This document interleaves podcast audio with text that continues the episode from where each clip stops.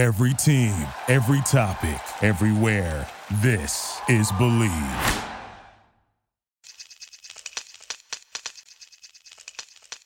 Hi, this is Stu Hothem with Bleav in the Media Guide on the Bleav Podcast Network. Do you believe?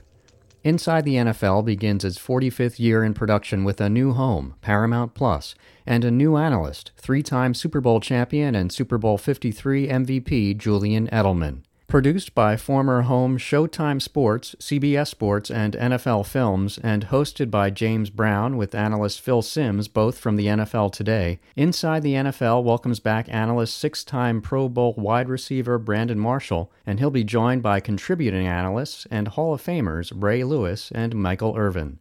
As Peyton and Eli Manning begin their Monday night megacast on ESPN2 with the first three weeks of the season, analyzing the game from home, the Inside the NFL crew enjoy and employ new takes on football analysis. In fact, on a season preview media call, Simms, Marshall, and Edelman were in mid-season form as they discussed how social media helps young players learn from the pros, while NFL players can see new ways of working out from high school kids. You watch Hard Knocks, you see him doing all these moves and the, the shakes and all the things, the skips. Do it again, Phil. Do it again. Do the hit again. Yeah, baby. Come on. do that thing. Yeah. It looks right. really nice, Mr. Simms. That's why you Yeah, play but listen, yeah, Mr. Simms. But you know what? Simms, I would that's a- be on a a field. shimmy. I would be on a field, Brandon, with kids in high school and college, and they would literally get their phones out and try to imitate Julian you doing all those skips and everything from the slot position. And I just, it's amazing. So it's trickling down so fast that we got high schoolers trying to imitate the pros and all these extra moves they're making. And I got to tell you, it's unbelievable to watch. Right. So. Well, now I think that's a huge reason why the game is getting so much better. I was talking about this with uh, a friend of mine that a 14 year old kid can go out and see what we're doing in the off seasons Yep. and emulate that and be a little like field rat and just go out and do all the same drills we're doing at such a young age. So then their artillery is insane. Like they have all these tools on their tool belt Right. that like it came naturally to me. Like I didn't I didn't practice it. It just happened. But when you have that on your tool belt and you can pull that that two step release, that three step release, that speed release, the top of the routes, all those types of uh, techniques, like these kids are doing it at such a young age. That's why there's so many really, really, really good receivers out there right now that have the speed. It's like it's it's different because like I was an explosive player. I didn't have the long speed, but then you you got these guys that are long speed guys that have change of direction that practice all the techniques all the time. It's just it's a storm, a perfect storm for a really good football player, and that's what this game's getting. That's why you're seeing these young quarterbacks. I mean, the AFC right now has what? I think the oldest quarterback's Big Ben, and then after that, everyone's under 26 wow. Mm-hmm. the AFC. That's insane to me. And these guys are good football players. And it's it's just that's the evolution of the game because of the information that we're all getting at at, at our fingertips with the phones and with the social media. It's it's just going to keep on snowballing and get better, I think. Jules, just you know what I'm saying as well is you know there's some of our older guys, guys in the league that are learning from middle schoolers and high schoolers different releases and different techniques. I go out to some of these parks down here in South Florida, and I'm seeing these kids do things. I'm like, man, I, it took me five years to learn that. So I'm actually seeing the opposite as well. And um, to your point, you know that's why we're seeing when we came in the NFL 2006 2009 it took time pick up the system. It took time to learn how to beat one-on-one coverage. It took time to figure out how to sit in those zones cover three cover four identifying coverage.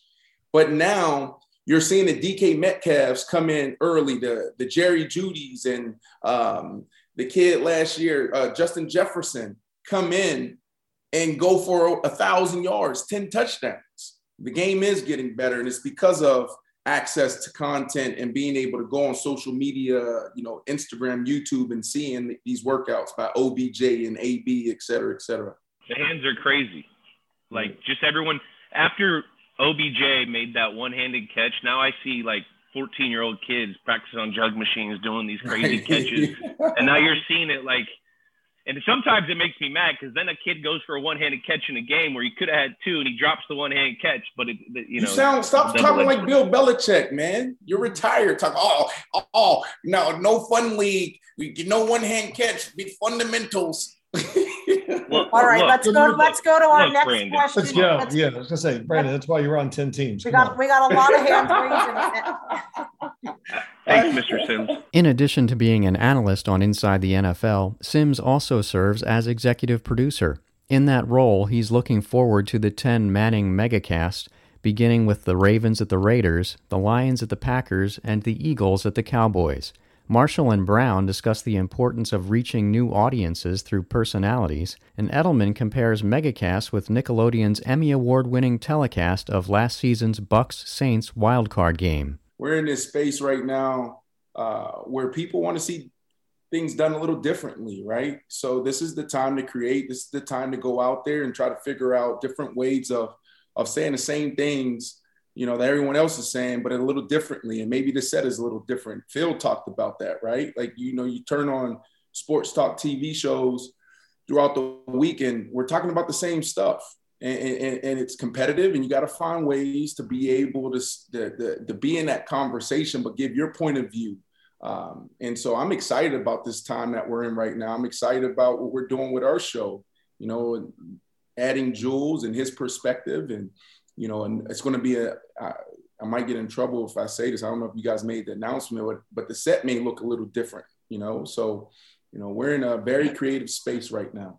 I think that's what's going on. Everybody's looking for a different platform, lots of things out there. I think about it all the time. You know, what's the next big thing? And, you know, the Manning's doing this, of course. They're big names. Peyton's funny.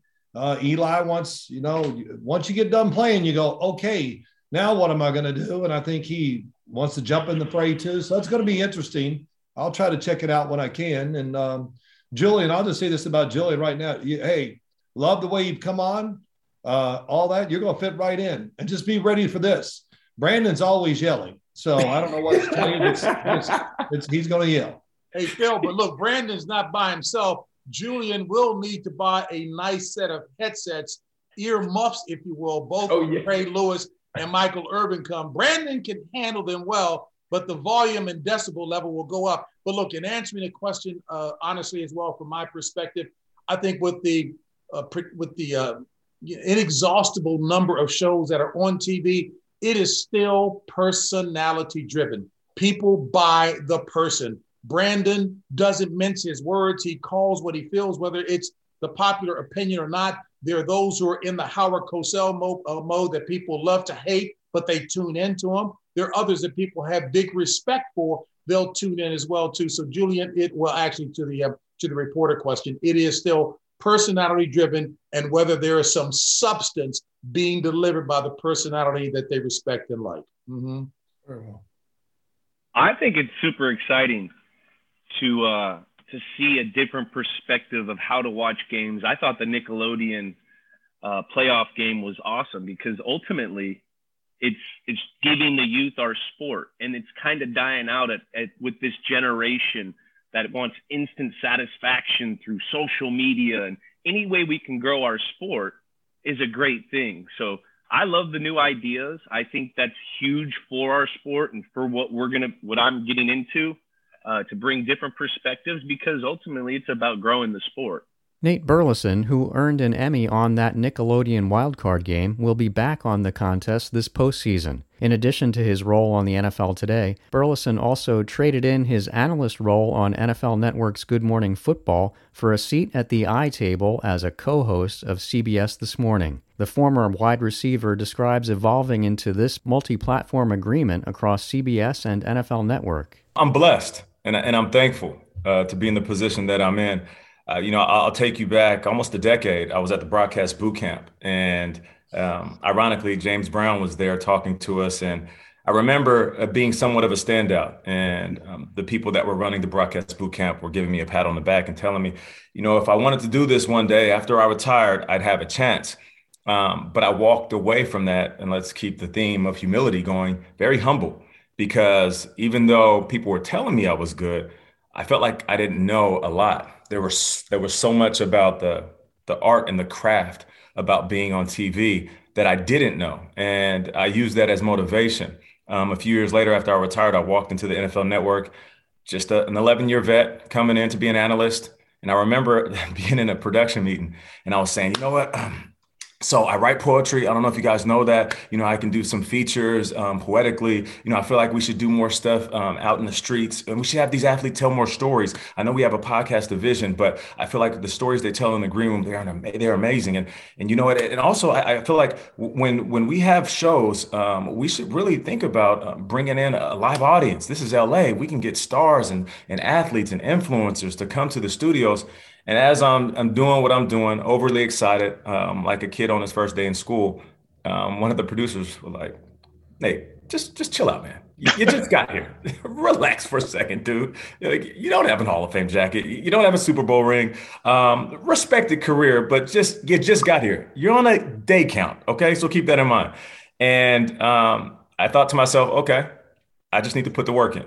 Uh, if I put the work in, um, then um, my voice won't seem like a whisper in these rooms. Um, it, it, will um, be a resounding voice that they hear. And so many years later, I'm in a position where these ideas um, and these goals of mine are coming into fruition. So, um, to answer your question in a very long winded way, when I retired in 2014, I did have goals of going into daytime morning TV, even you know, being the new version of Arsenio Hall and doing a nightly show.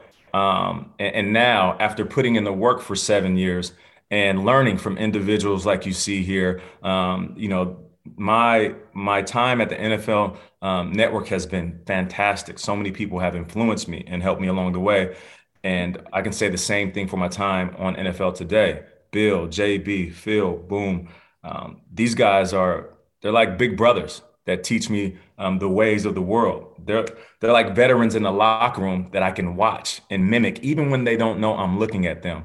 Um, so they have helped shape me and put me in position um, to take advantage of this opportunity. So I didn't walk around telling people that I wanted to transition into morning or daytime TV. Um, I just quietly worked and I waited for the door to open, so I was prepared to walk through it. Catch Burleson Monday through Friday, 7 to 9 a.m. on CBS This Morning the NFL Today on Sundays at noon Eastern, and catch the latest episode of Inside the NFL streaming every Tuesday on Paramount Plus throughout the 2021 season to Super Bowl 56.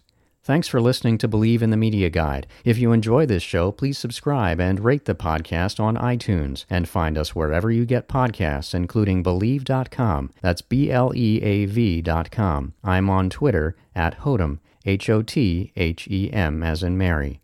Stay tuned and stay safe.